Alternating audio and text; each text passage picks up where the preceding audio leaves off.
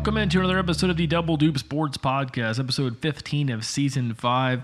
And this is uh, not a, a significant milestone, but it is worth noting that you know this being episode 15, and we've had at least 15 episodes in every single one of our seasons now. So that's really cool. And uh, we're recording here uh, on a uh, Tuesday afternoon in College Station, Texas. I'm your host, Tyler Dubnik. Please be joined once again, and as always, by my co-host and twin brother Austin Dubnik. Austin, how are you doing this afternoon?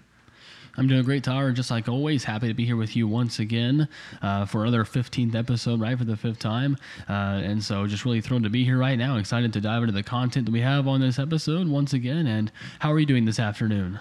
Uh, I'm doing pretty good. Uh, you know, uh, we, just, we have a lot of good content to talk about. Some really cool things happened over the last, you know, couple of days of the last, you know, weekend and since we last recorded. So excited to get into a lot of that content uh, here on the 15th episode of season five. We had 15 episodes season one. We had 23, I think, in season two. 19 episodes in season three. We had 25 back in season four. Now here we are, 15 and counting as we get a little bit closer to 100. So before we get into the content of this episode, though, thanks for listening as always.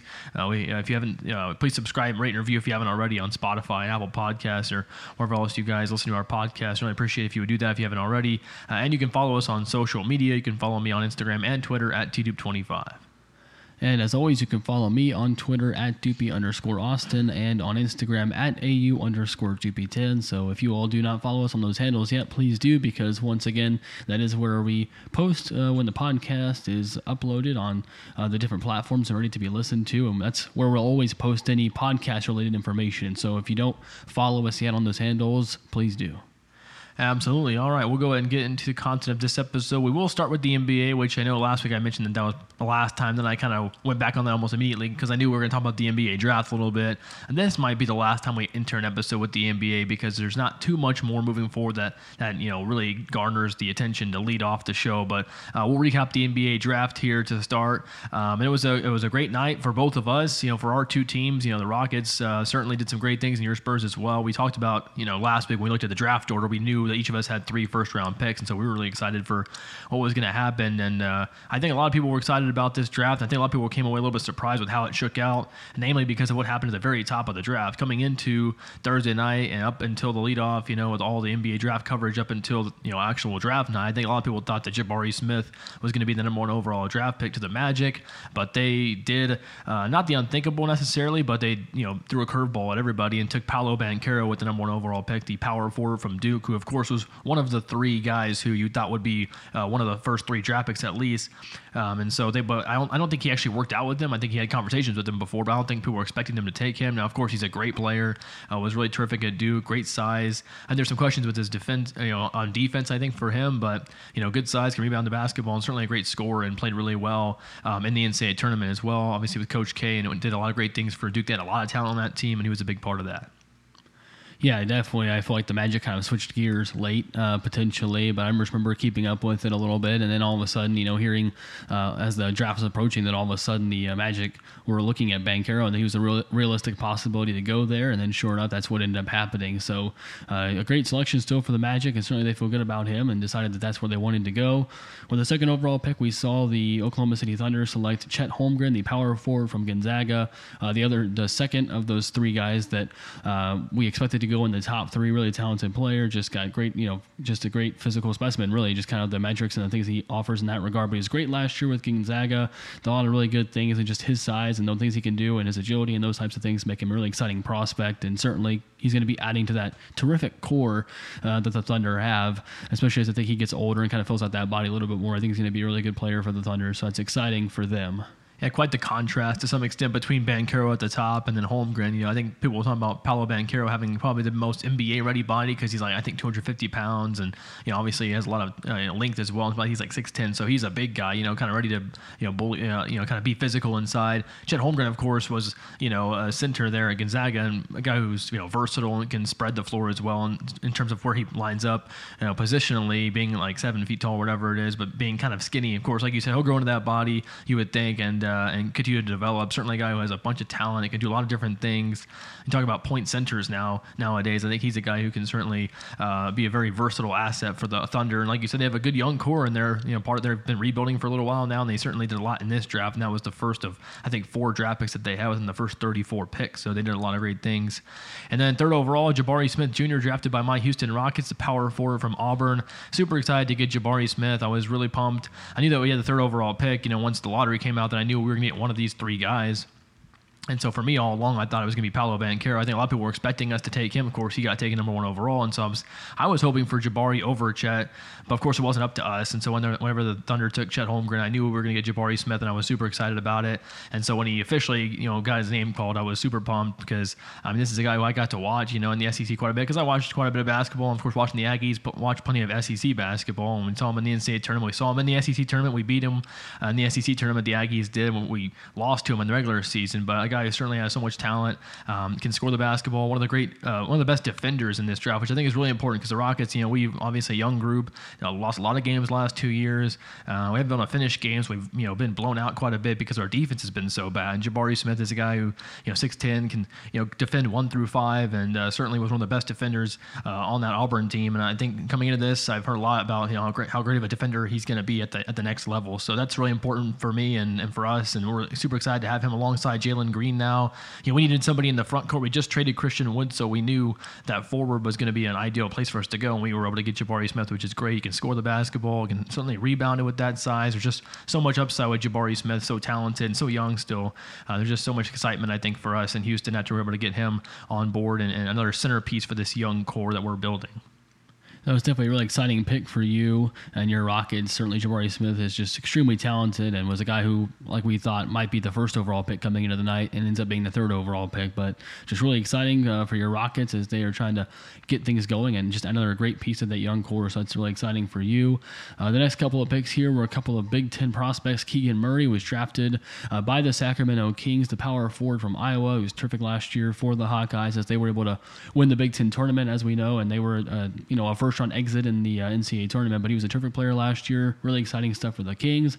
And with the fifth overall pick, the uh, Detroit Pistons selected Jaden Ivey, the point guard from Purdue. And we know how good he was last year for the Boilermakers as they were able to make a good run late into the NCAA tournament. And we certainly knew he was going to be an exciting prospect coming into this draft. And he gets taken by the Pistons, who I know people have said that they had a really good draft, and he was the first part of that. Yeah, a lot of great uh, reviews for the for the Pistons, and this was a big part of that. Obviously, I think most people thought that Jaden Ivey was going to be taken fourth overall. He's the fourth best player in the draft. The Kings decided to go with Murray instead, which is somewhat interesting, but we'll see how that pans out. But yeah, you have to be excited if you're a Pistons fan to have Jaden Ivey and of course, they drafted you know Cade Cunningham last year, number one overall, and so uh, you know Ivey adds a lot of explosiveness to this team. Uh, Cade Cunningham was great last year in his rookie season. The guy's only going to continue to get better, and so you have to be really excited if you're a Pistons fan to have that duo in the backcourt, and certainly have a really young uh, pairing right there, a chance to be really dynamic in the backcourt there. So really exciting stuff for the Pistons, and again they did some other things in the draft we're going to talk about here in a moment. But um, at the sixth overall pick, uh, the Indiana Pacers took Bennedict Mathurin, the small forward from Arizona, uh, and this was a guy who I believe was Pac 12 Player of the Year last year for the Wildcats, and of course they were one of the best teams in college basketball. So uh, this is a guy who certainly has a lot of talent, certainly has a lot of confidence in himself. Um, from somebody who's called post draft, and what do you say about LeBron James and like he has to prove to me that he's better than me or something like that? Uh, that's a little bit uh, ambitious, but uh, hey, you got to have that mindset, I guess. If you're going to be in the NBA, so um, it'd be cool to see him with the Pacers. They're certainly a team that kind of went through a little bit of a transition last year. They're trying to find it again, so uh, we'll see how he fits into the mold. Uh, the Portland Trailblazers selected Shaedon Sharpe, a shooting guard from Kentucky, and this is a guy who didn't play for the Wildcats. I don't think at all. He was a really high, uh, you know, prospect coming out of high school, um, but didn't really play at all for Kentucky. I think he might have been injured, and some things happened, and he just didn't even suit up. I don't think at all for them. So he's a very, you know, interesting player in this draft. There's certainly a lot of talent. Of course, he was drafted number, you know, top ten overall in the lottery for a reason. People are really excited about him. Uh, he went to college because he kind of had to, right? With a whole one, one, you have to go to college for at least a year. Or there's other routes now, but of course, you can't go right out of high school anymore. And so it's probably a guy who coming out of high school could have if that was an option. Didn't play a lot with Kentucky. But there's certainly a lot of excitement for him. And that's a team that obviously still, you know, they missed the playoffs last year for the first time in a while. And so they're picking the lottery, and we'll see how he fits in with Damian Lillard and uh, what they just traded for Jerami Grant not uh, you know, a couple nights ago, the, or, you know, right before the draft, uh, the Trailblazers did. So they're trying to kind of retool a little bit. Uh, at, eight, at, the eighth overall selection, uh, the Portland, excuse me, the New Orleans Pelicans took Dyson Daniels, a point guard from G League Ignite. This is a guy who I believe played in the uh, Rising Stars game and a really good defender. So uh, you already know the Pelicans are really good defensively with uh, you know Herb Jones and then of course Jose Alvarado and what he was doing in the postseason. And Dyson Daniels, I believe, is one of the best defenders in this draft from what I've heard, and certainly a guy who probably has a lot of room to develop still. But he was taken in the lottery again here in the top ten for a reason. Certainly a guy who has plenty of upside for a Pelicans team that has some legit players. You know they they were a team that obviously made some noise in the postseason a little bit last year, beating the Suns a couple of times in that first round playoff series. Didn't even have Zion Williamson at all last year. He should be healthy next year. Uh, so CJ McCollum doing a lot of great things, Brandon Ingram, this is a good Pelicans team, and they'll be excited to have Daniels in there. Yeah, definitely some good stuff there for those three teams. And, you know, we see Dyson Daniels, the first guy from the G League Ignite to, to be drafted, you know, the first guy not out of college, but out of the G League. And so that's pretty interesting. And we're seeing more guys take that route in the past couple of years. And certainly it paid off for Daniels getting drafted in the top 10 here by the Pelicans.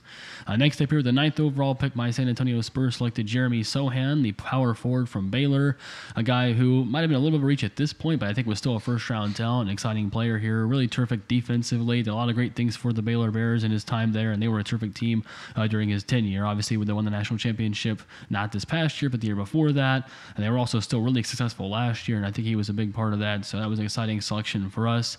Even though I think we probably could have maybe drafted him with a couple with one of our other picks. You know, at the same time, I think we must have really liked him and really felt like he fits our, our culture well and fits the team well. And so I'm excited to have him in here and help accelerate this rebuild. Uh, with the 10th overall pick, the Washington Wizards selected Johnny Davis, the shooting guard from Wisconsin, who we knew was a one of the more talented players in this draft and was certainly a guy who we thought could go in the top 10 or people thought was going to be going in the top 10. Uh, was terrific last year for the Badgers, who were a great team, obviously, even though they fell short ultimately in the NCAA tournament. But they had a great year, and he was you know, their best player. It was just so good offensively for them, and certainly an exciting player uh, to to watch going forward. And with the number with the and with the 11th 11th overall pick, the New York Knicks selected Ousmane Dieng from the New Zealand Breakers, the Frenchman, and he ends up going to the Thunder after this because the Knicks had the pick, but they traded the draft rights to the Thunder, and so Dieng uh, will be going to Oklahoma City uh, and joining that young group uh, who we talked about, you know, earlier. The Thunder drafted uh, Chet Holmgren with the second overall pick, and now they get Dieng in there as well with the 11th overall pick, and so they just, you know, we know that they've had this incredible uh, Sam Presti, their general manager, has been, you know, just over the past handful of years, they traded so many uh, players and traded so many picks and stuff to get uh, just a massive amount of first round picks over the next several years. And I know that we've heard Adrian Wojnarowski on ESPN call like this grand experiment that Sam Presti has been doing with the Thunder. And so we know how much uh, stake they have in the draft, you know, this year and then going forward. And now they add Dieng with Holmgren and they had some other picks later on too. And they're just going to continue to try to add young players and get these get these guys to come up together and hopefully build something there. Yeah, definitely. You have to, you know, it's, exciting to watch at least. It'll be, I guess that is a good point. It's kind of it is an experiment a little bit because I don't know if we've seen this kind of a rebuild before, but they're certainly, you know, not shying away from the draft, the kind of potential they can find out here. I want to say one thing about Johnny Davis too, really good rebounder. So, uh, you know, obviously, uh, you, know, you mentioned being a top ten pick, great scorer, but also a great rebounder there with the Badgers and had an outstanding season. I don't know if it was a breakout season last year for him, but certainly took a next step last year, and we'll see what kind of step he can take moving forward now in the NBA. 12th overall pick belonged to the Oklahoma City Thunder, so they actually pulled in back-to-back draft picks here as they took Jalen Williams, a shooting guard from Santa Clara. Uh, this is a guy who, um, you know, uh, I was going to say like Santa Clara. I don't think had, they've had a lot of draft picks uh, in their you know school's history. I don't think so. Probably one of the higher uh, drafted players out of Santa Clara, and certainly uh, someone that the Thunder see a lot of potential in. And so we see them kind of taking you know a shooting guard here. So they went to the front court. Their first two selections they were able to get in. Now they go over the back court and just kind of continue to build a young group of players. Uh, the 13th overall pick belonged to the Charlotte Hornets. They took Jalen Duren, the center from Memphis, but his draft rights were traded to the Pistons. all kind of confusing there for a little bit in that in the middle of the draft there with uh, Kemba Walker actually being traded from the Knicks to the Pistons in that trade as well. And the Pistons are going to work to you know get a buyout done with Kemba Walker and let him be a free agent. So all kind of crazy. I know the Knicks fans were losing their minds and everything kind of settled at the end. They had to figure that all out because the Knicks had a really weird draft and I don't think they drafted anybody actually. That's how strange it was. But um, as for the you know, Pistons bringing in Jalen Duren, that's the other you know, the biggest uh, the second piece of that really exciting draft they were able to pull in with of course Jaden Ivey we mentioned earlier, but Duren was a guy who, you know, really raw prospect for the most part, or at least, I mean, in terms of like he was a highly rated high school prospect going to Memphis, did a lot of great things with them, but I think there's still a lot of room to improve probably for him. And certainly there's a bunch of talent there, a bunch of potential. I think they're really excited to bring him into the building. And so uh, we'll see how he fits in with that young group that they're building up there. Of course, mentioned the backcourt earlier. Now he goes in there and could be a centerpiece. Uh, it's, it's, pretty exciting for them. I think the Pistons are really pumped to have him uh, joining this this draft class. Uh, 14th overall pick belonged to the Cleveland Cavaliers. They took Ochai, uh, excuse me, they took Ochai Agbaji, the small forward from Kansas, of course, the national champion, the most uh, most outstanding player in the Final Four there and in the national championship for the Kansas Jayhawks, who of course won it all this year and such a great player for them for years. Um, he was a, a, staple of that Jayhawks lineup. And last year, of course, he was a senior. He was outstanding, one of the best players in their team. It was at times he struggled in the tournament, but or at least down the stretch. But I know, obviously, like I said, most outstanding player in the Final Four was really great for them uh, in that semifinal game, especially. But just a guy who can score the basketball for sure. Pretty good defender, at least. You know, he can get in the passing lanes, and uh, I mean, this is a guy who's going to contribute for sure. And uh, they're they're still a pretty young group, the Cleveland Cavaliers, and of course they they overachieved a little bit last year, and we know they were really good for the first half of the season, whatever, and they kind of fell off and they lost in the play-in game. But uh, I think they'll be excited to have him in the building. Yeah, that's definitely a really exciting pick for the Cavaliers, and to get a guy who's got that championship pedigree, you know, and playing for Kansas over the years, just really a quality pick there. And those three picks for those teams you just mentioned, those were good ones for sure. As we move forward now at the halfway point of the first round, and of course, we're just covering the first round here on the podcast, uh, but with the 15th overall pick, the Charlotte Hornets selected Mark Williams, uh, the center from Duke, who was part of that Duke squad that was able to get to the Final Four, and he was terrific for them this past year, and you know was just one of uh, several Duke players drafted here in the first round. The next of which, right here with the 16th overall pick, is AJ Griffin, the small forward from Duke, was drafted by the Atlanta Hawks, and so we have back to back. Duke Blue Devils getting drafted here in the middle of the first round. Two guys who were just so good last year, uh, especially down the stretch. You know, we got to watch a lot of Duke in the NCAA tournament as they really, you know, were able to go a long ways and ultimately came up short. But those two guys were a big part of it. They were terrific for Duke, and they're exciting uh, additions for the Hornets and Hawks respectively. And so it's going to be fun to see how those guys play going forward for those teams. And then the next one here, the Houston Rockets. I'll let you talk about this one. Yeah, I could probably take the next couple picks before I turn it back to you with kind of how this shakes out. But yeah, the Rockets' second pick in this first round, 17 overall. The Rockets took Tari Eason, small forward from LSU. This guy I got to watch in person when Tigers played the Aggies here at Reed Arena, and I mean he just dominated us in that game. I mean uh, he was a beast on the glass, uh, really good inside, scoring the basketball. And this is a guy who is, I think, by a lot of people's expectations, probably the best defender in this draft. So he's an absolute menace on that end of the floor, uh, really aggressive player, and took a big step forward last year. He was a first year in college. He was at Cincinnati and didn't really do a whole lot, and then transferred to LSU and just became one of their best players on their team. He was first team All SEC, uh, actually coming off the bench as the sixth man of the year. So he's going to come off the bench for us, we would think, and he's used to that role already, which is good. So going to be a really good defender again. Our defense was horrible last year. It's been really bad in the last couple of years. Adding Jabari Smith, that third overall pick, and then adding Tari Eason immediately makes our defense a whole lot better. So and he also has potential to score the ball as well. You know, he's a decent three point shooter and can rebound it as well. He's got great size. So I'm really excited about Tari Eason. I think a lot of people were, you know, maybe the only thing that I think saw, I saw some people maybe we, I don't want to say that we reached on him or anything like that, but maybe he could have taken him with a 29th overall pick that we ended up having later on. But I mean, that's not. I mean, I would I would say that I'm fine with us taking him in 17 because I know he's going to make us better and he's a great fit for us already. So if you, like you were talking about earlier with Sochan, like if he fits the team, fits the culture, fits the the style of how you want to play the game, like just go get him right now. And so that was exciting for us. Uh, so the 18th overall pick, the Chicago Bulls selected Dalen Terry, a point guard from Arizona. I think he was a great. I think he was a on, on the one of the best defenders in the Pac-12 is what I heard from after they made this selection. So the Bulls certainly they were really bad defensively last year too. Of course, part of that was because of injuries. Right, Lonzo Ball was out for a little while, and pretty much the entire rest of the season, Alex Caruso missed a lot of time, and that really hurt their defense. Dalen Terry's a really good defender, should help them in that regard. And the 19th overall pick was. Uh, uh, Jake LaRavia, the power forward from Wake Forest. He was drafted by the Minnesota Timberwolves, but his draft rights would go to the Memphis Grizzlies. This was a guy who certainly could score the basketball for Wake Forest. Had a pretty good season last year. Uh, we actually got to see him in person as well when they came here for the NIT. So uh, we'll see. The Grizzlies, uh, they're obviously a really talented group, a really young group, and they have a lot of, uh, you know, they're pretty full roster wise. They don't, you know, shy away from using their depth, and so we'll see how he fits in yeah, definitely some good selections there for those three teams. And we did see LaRavia in person. He was pretty good for the most part, so it's a good addition for the Grizzlies. Next up here with the 20th overall pick, my San Antonio Spurs, with our second first round selection, took Malachi Branham, the shooting guard from Ohio State, which I'm really excited about because I know that I was watching it and Jay, Bi- Jay uh, the, of course, the great college basketball analyst uh, for ESPN, who was uh, covering the draft, obviously, was just raving about this pick and just had so many great things to say about Branham and how good he think he how good he thinks he can be. You know, it's a guy who was only a freshman last year, and so he's right away coming into the draft. And I think that you know if he would have stuck around for another year, he could have been a top 10 pick next year probably. And you know Jay Bosch kept on saying so many good things about him and just thinks he's got such great potential and his ceiling is really high and just a lot of potential there for him to continue to grow and get better. And I think it's a really exciting pick for us you know just drafting a guy with incredible potential. And that's kind of what you want to see sometimes here maybe in the middle of the first round kind of later first round getting guys who you think have high ceilings. You can bring him in there and hopefully you know get things straightened out and he can be even better. But he was terrific last year for the Buckeyes.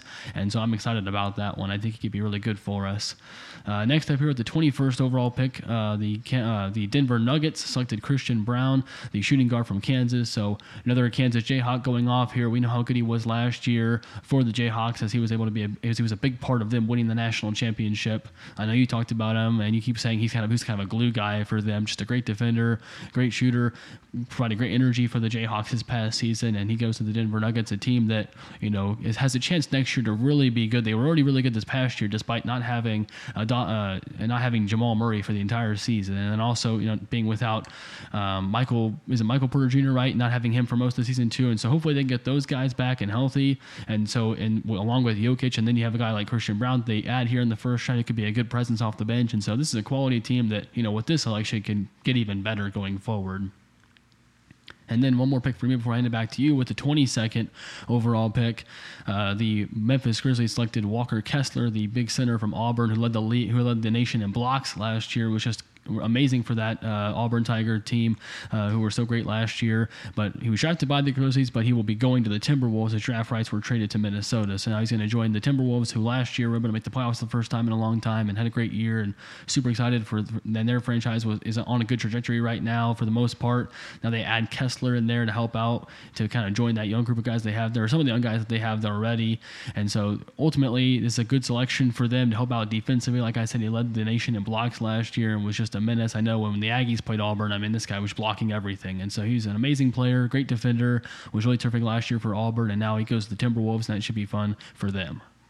Yeah, definitely. Uh, one thing I'll say about Braun, he's also a good rebounder. So uh, you know obviously it's important to rebound the basketball. I always I always like to look at that, and he had a double double in the national championship game, I believe. So uh, a guy who can definitely do a lot of different things. And then yeah, Kessler will be interesting to see how he fits in. I feel like he's probably more of an old school center, but at the same time there's some potential there for him to uh, establish more of a jump shot and be a good player for them. The 23rd overall pick uh, went to the Philadelphia 76ers. David Roddy, a power forward from Colorado State, but his draft rights are actually traded to the Memphis Grizzlies. So uh, that was a trade that sent the Anthony Melton to the 76ers. Uh, so a pretty interesting little transaction there. We'll see how that works out. Uh, I don't know a lot about Roddy, but I believe he was the best player on that Colorado State team that was a six seed, I believe, in the NCAA tournament. They lost in the first round, but uh, certainly a guy who has the potential. And the Grizzlies, again, trying to add some depth. I feel like they had quite a bit of, it actually feels like they acquired quite a bit of talent in this draft, and we're not really sure exactly how they're all going to fit in. There might be more, you know, depth purposes, but there's nothing wrong with having a lot of guys who could contribute. The 24th overall pick went to the Milwaukee Bucks, and it was MarJon Beauchamp, uh, shooting guard from G League Ignite. I think he was also in that Rising Stars game, if I recall correctly. So um, certainly someone who has the potential. Again, the second G League Ignite guy we've seen uh, drafted, you know, with uh, Dyson Daniels earlier, who we mentioned, and also I think like the fourth last two years. You have to think about Jalen Green last year to my Rockets, and then Jonathan Kuminga last year to the Warriors. Those guys all part of the G League Ignite. Again, there's more avenues now for people to get to the NBA, and that's certainly one of them. So we'll see exactly how he fits into a very you know experienced and talented Milwaukee Bucks team. Yeah, definitely. The second of two players that were taken from the G League, Ignite. So we'll see how he fits in with Milwaukee. With the 25th overall pick, my San Antonio Spurs had our last first round selection in what was the first year that the Spurs ever had three first round picks. They selected Blake Wesley, the shooting guard from Notre Dame. So this is pretty exciting one for us as well. So we end up taking, you know, three guards in this draft, which is a little bit interesting, especially, or two guards, and then of course Sochan's a power forward. But it was a little bit interesting still. We took a couple of guards because I know we, I was thinking, and some of my buddies were thinking that we might try to look more into like the front court and working in that area since we already have a number of guards here. And certainly after this draft, taking a couple of guards here in the first round, there are, have been increasing trade rumors uh, surrounding Dejounte Murray, which is unfortunate for me because I would hate to see him go and I don't want us to trade him. But certainly this was kind of an interesting pick that kind of went into that. But Wesley was good last year for Notre Dame. Uh, and what, you know, they made a, a, pretty decent run in the NCAA tournament last year, so I was able to watch them a little bit. And certainly we'll see kind of what role he has here. But ultimately, I, I believe in the organization and the path. And I feel like all three of these guys we drafted are going to be good additions for this team as we can continue to go through this rebuild after all those years of success. You know, we've had we've been humbled over the past handful of years and haven't been as good, but hopefully all three of these guys can come in here and help out and be productive, and we can start to see kind of light at the end of the tunnel of this rebuild and start to get become a more competitive team once again. because we've been in the play in the past couple years, but again, we are the 10 seed both times and lost in the first playing games. Haven't been in the playoffs in the past, for the past couple of years, and so hopefully these guys can come in here and be impactful in whatever role they have.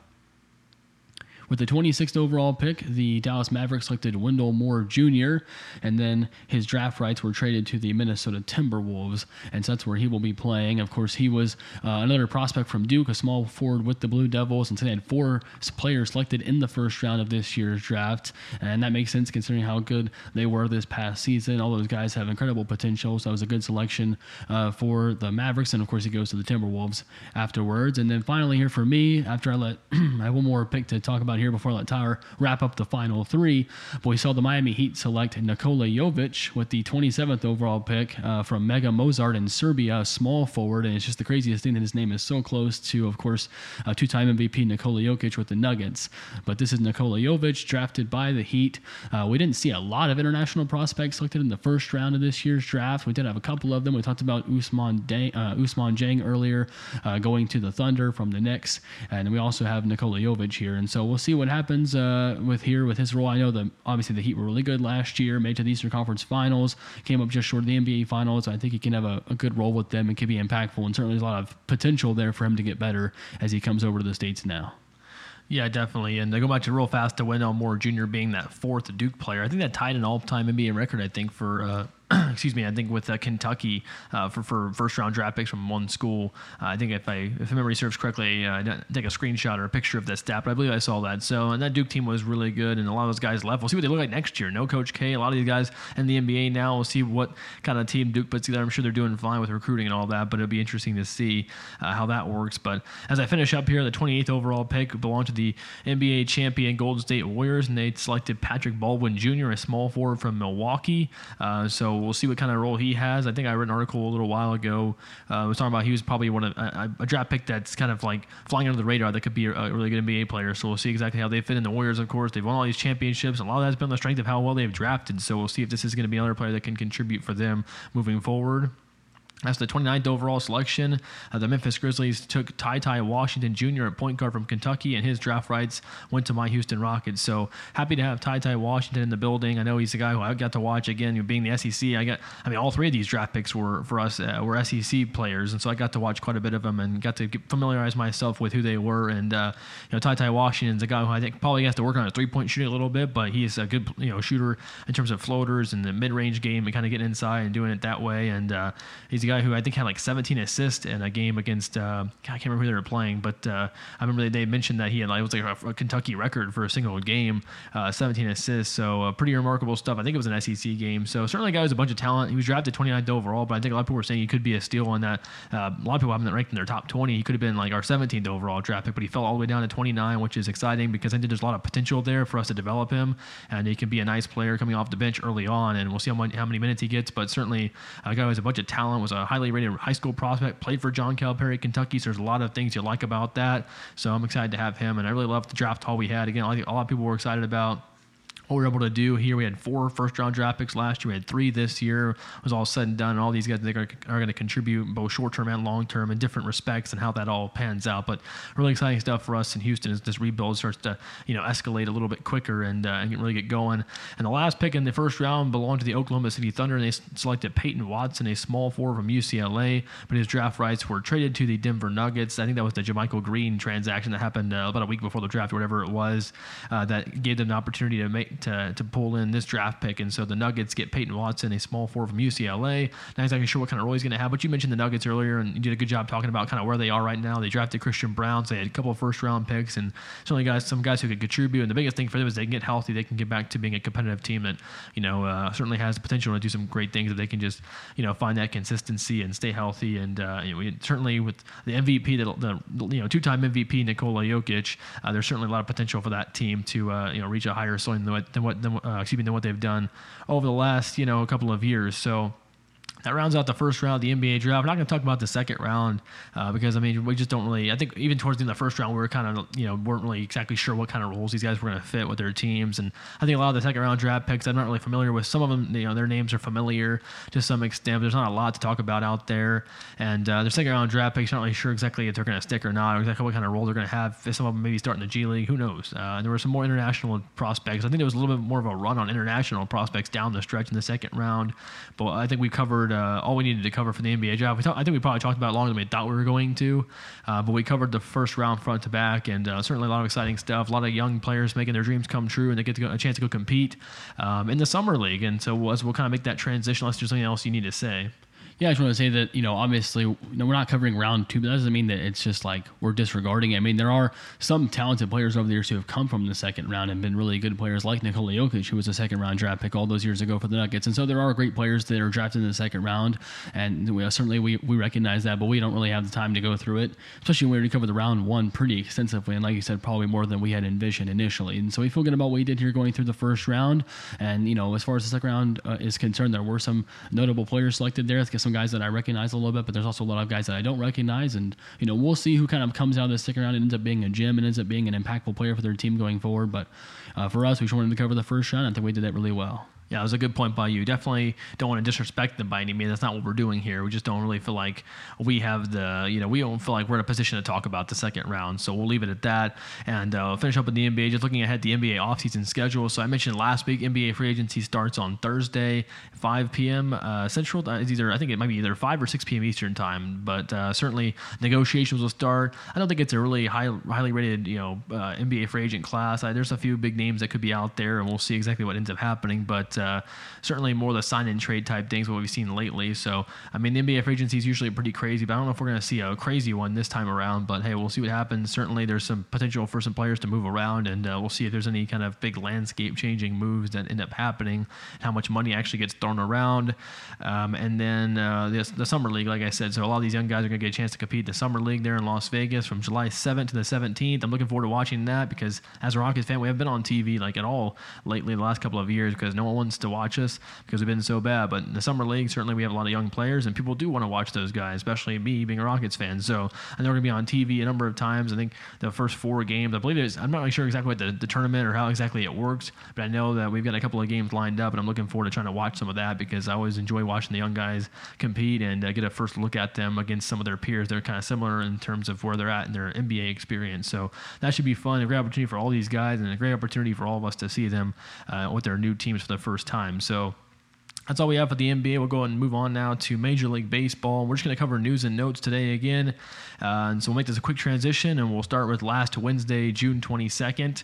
Um, and, uh, you know, we recorded last Wednesday, but we didn't have the notes lined up yet. So we have a, we have a number of notes from last Wednesday. Pretty exciting stuff happened that night in MLB after we got done recording. Um, and certainly uh, we'll start with uh, Shohei Ohtani, who I put on my nose, Shohei Ohtani, you are ridiculous because, uh, you know, Shohei Ohtani, we all know how great he is, right? But I don't know if we truly ever will be what he's doing right now until maybe his career is over because this is just, we've never seen anything like this before. But he had eight RBI on Tuesday night and what ended up being a loss for the Angels, had a couple of three run home runs. And then he struck out 13 batters on Wednesday night in a win against the Royals. And so he became only the only player to ever record eight plus RBI as a batter in a game and then 13 plus strikeouts as a pitcher in a game. Uh, since RBI became an official stat back in 1920, and he did it on a back to back night. So it's just unbelievable. Yeah, and it was just an incredible uh, performance from Ohtani in back-to-back games. Like you said, no one had ever done that in the history of MLB, or at least since 1920. And then to do it on back-to-back nights is even more insane. Uh, it kind of reminds me a little about the immaculate inning thing, the, the two immaculate innings in the same game. You know, it's kind of like taking a little bit step further that he did it on back to back days. And uh, just really remarkable. Like you said, he had the two, three run home runs on Tuesday night, even though they lost the game in the end because they just could not pitch that night. But he did tie the game up late and send it to extra innings, and that was really exciting. Then he came back the next night in the final game of a three game series against the Royals, the team that the Angels should have been able to win the series against, but they lost the first two games of the series. And I think he understood coming in that night that he had to do everything he could on the mound to help them win that game and salvage that series. And he went out there and struck out 13 over eight scoreless innings, or yeah, I think it was eight scoreless. And so he was just phenomenal. Uh, just an incredible performance by Ohtani, and it was awesome to see him do so well uh, on Tuesday and Wednesday, especially for me because as you guys know, I have him on my fantasy team, and he was so awesome last week that he actually ended up accounting for just over 20% of my entire team's points last week, which is incredible uh, for him to score as many points as he did. And so that was cool for me. But just as a baseball fan, it was awesome to see him do that last week. And like you said, I don't, I still think sometimes we don't appreciate uh, how good he is. And I think sometimes that comes with him playing on the West Coast and not always getting a lot of publicity still. And I think also coming off of last year where he was so amazing and won the MVP. And I think now people were kind of like maybe getting a little more used to it. But I think some it's always good to sit back and say, wow, what this guy's doing right now is incredible. It's, it's just not normal. And he's just an incredible player and it's fun to watch. Yeah, and I took a screenshot of uh, Paul Hembekides on Twitter at Paul Hembo, and Ken Rosenthal retweeted him and said, you know, Babe Ruth, Henry Aaron, of course Hank Aaron, Barry Bonds, and Albert Pujols have never had an RBI. They, they never had an eight RBI game in their careers. Uh, and then Lefty Grove, Catfish Hunter, Jack Morris, and Tom Glavine never had a 13 strikeout game in their career. Those are all you know Hall of Famers, future Hall of Famers, outstanding players in MLB history, and th- those guys never did those things. And Shohei Ohtani did both of those in consecutive days, and he put a little unicorn emoji at the bottom. And that was a nice way to end the tweet because that's exactly what it is. He's just he's an absolute unicorn. It's just really remarkable stuff, and so just absolutely uh, amazing from Shohei Ohtani over those, that two day stretch. Uh, we also had a, a, cycle last Wednesday. Austin Hays hit for the cycle for the Baltimore Orioles. The team again is playing better than people give them credit for. I think people are starting to come around now to the O's, playing really good baseball, only a few games below 500, which is crazy to say that here in late June, but they're hanging around a little bit.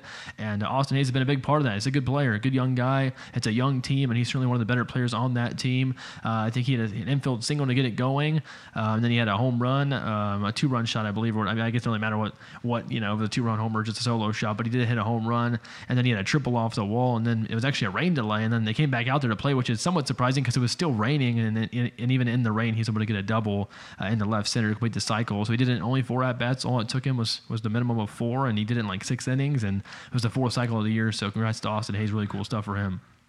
Yeah, that was an awesome performance by Austin Hays, who is one of those young guys who's playing really well for the Orioles, who, like you said, are playing better than people realize. And you, you I think you're right. People are starting to notice it more, but I think you and I have been kind of paying attention to it for most of the year and saying these guys aren't that bad. They're playing really well. Their pitching's been terrific. Their offense is coming around, and they have good young players there.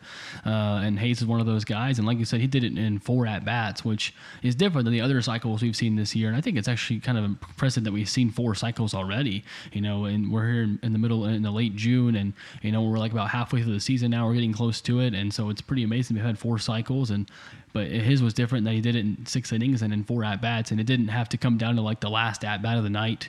Uh, although it ended up being the last at bat because the game was you know rained out and they ended up calling it. But uh, he could have had a couple more at bats or at least one more if the game would have been a full nine innings. But yeah, certainly impressive. And for him, it didn't come down to the triple at the end; it was a double to to wrap it up. But just really impressive that he was able to do that in four at bats, and just awesome to see for him and uh, for the Orioles. It's a great moment for a team that's playing good baseball this year and really having a, a quality season for what the expectations were coming into it. Definitely. What if he? I guess the only other thing he could have done was if the game could have kept going, had an inside the park home run. That'd be like, uh, you know, a, cycle with an asterisk on it. Because who knows what that would even mean? That would be incredible. But uh, really great stuff for him.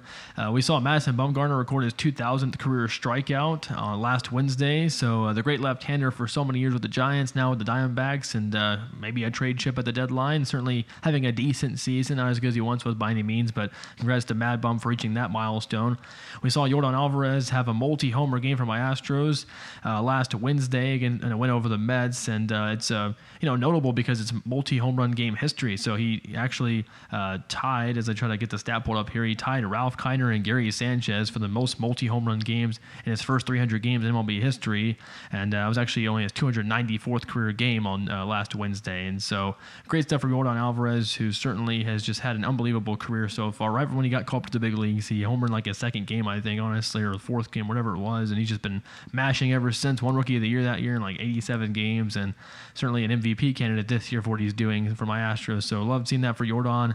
Uh, he's closing, he's getting close to 300 games. Um, tonight or tomorrow might be his 300th career game. So hopefully he can he can put himself all alone on that list. But uh, certainly great stuff and a win. And what was the sweep over the Mets last week, and they're playing the Mets again here this week.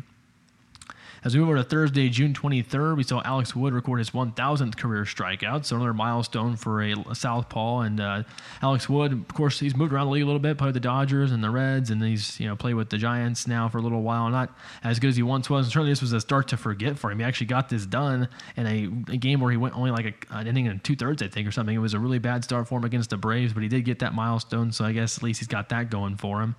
And then in that game, we saw Kenley Jansen uh, go into a tie for 10th and all-time. Uh, and on the all-time list for career saves. So he tied Jonathan Papelbon with his 369th career save, um, and then actually he got his 370th on Saturday night in a win against his former team, the Dodgers. So somewhat fitting. And of course, Kenley Jansen, one of the best closers of all time, now into the top 10 on the career saves list. Yeah, it's really great to see for Kenley Jansen to get in that top 10 all time saves list. He certainly has been one of the best closers of all time, and certainly of our generation. He was he's right up there with uh, Craig Kimbrel and some other guys who've been the best of this generation. It's been great to watch him over the years. It's still a little bit, you know, we're getting more used to him in a Braves uniform now after being with the Dodgers for you know uh, like a very long time. That he was with Los Angeles, but we all know that they decided not to bring him back this year. Which you know, as we as we stand here right now, I know that he blew the save a couple of nights ago against Los Angeles in a game they ended up losing. Uh, but for the most part, he's been really sharp this year, and the Dodgers have had their own tr- struggles with with Kimbrel as their closer this year. So it's it's uh, it's kind of worked out uh, interestingly. Uh, but ultimately, Jansen's been great this year for the Braves, and they're playing good baseball. And he's been a big part of that, locking down games uh, for them this season, and certainly having another quality year this year, like he has for so many years, the Dodgers, and now getting in the top ten of saves all time is a great accomplishment for Kenley Jansen. You know, I say the other day I saw on ESPN that he was like one of 13 players to have like uh, 10 plus seasons, maybe of 20 or more saves, something like that. I think, and he got his 20th on Saturday, I think. So I mean, just the ultimate consistent closer for so long, and so great for him in that regard.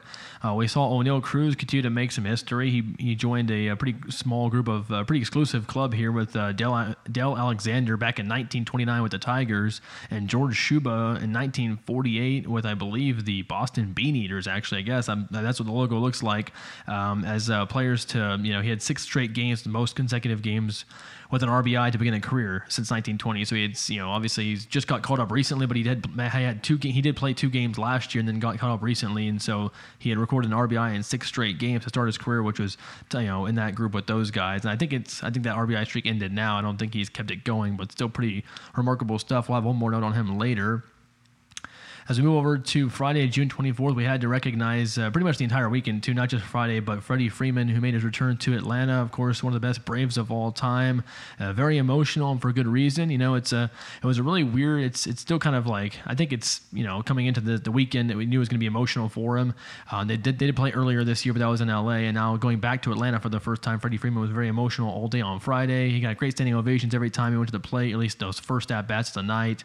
Um, and so they really recepted him well, and that's, that's why it's such a unique situation because it's almost like a divorce that neither side really wanted. You know, Freddie Freeman wanted to go back to the Braves, and it felt like they wanted to bring him back as well. But uh, for whatever reason, the contract didn't work out the way they wanted to, and then all of a sudden, the Braves traded for Matt Olson in the offseason, and they didn't even tell Freddie Freeman they were doing that uh, when they did it, and then they gave Matt Olson a huge contract extension, and at that point, it was essentially like, yeah, we were moving on for Freddie Freeman, so he signs with the Dodgers, but like the relationship is still there. They still like have a mutual love for each other, so it's just really strange.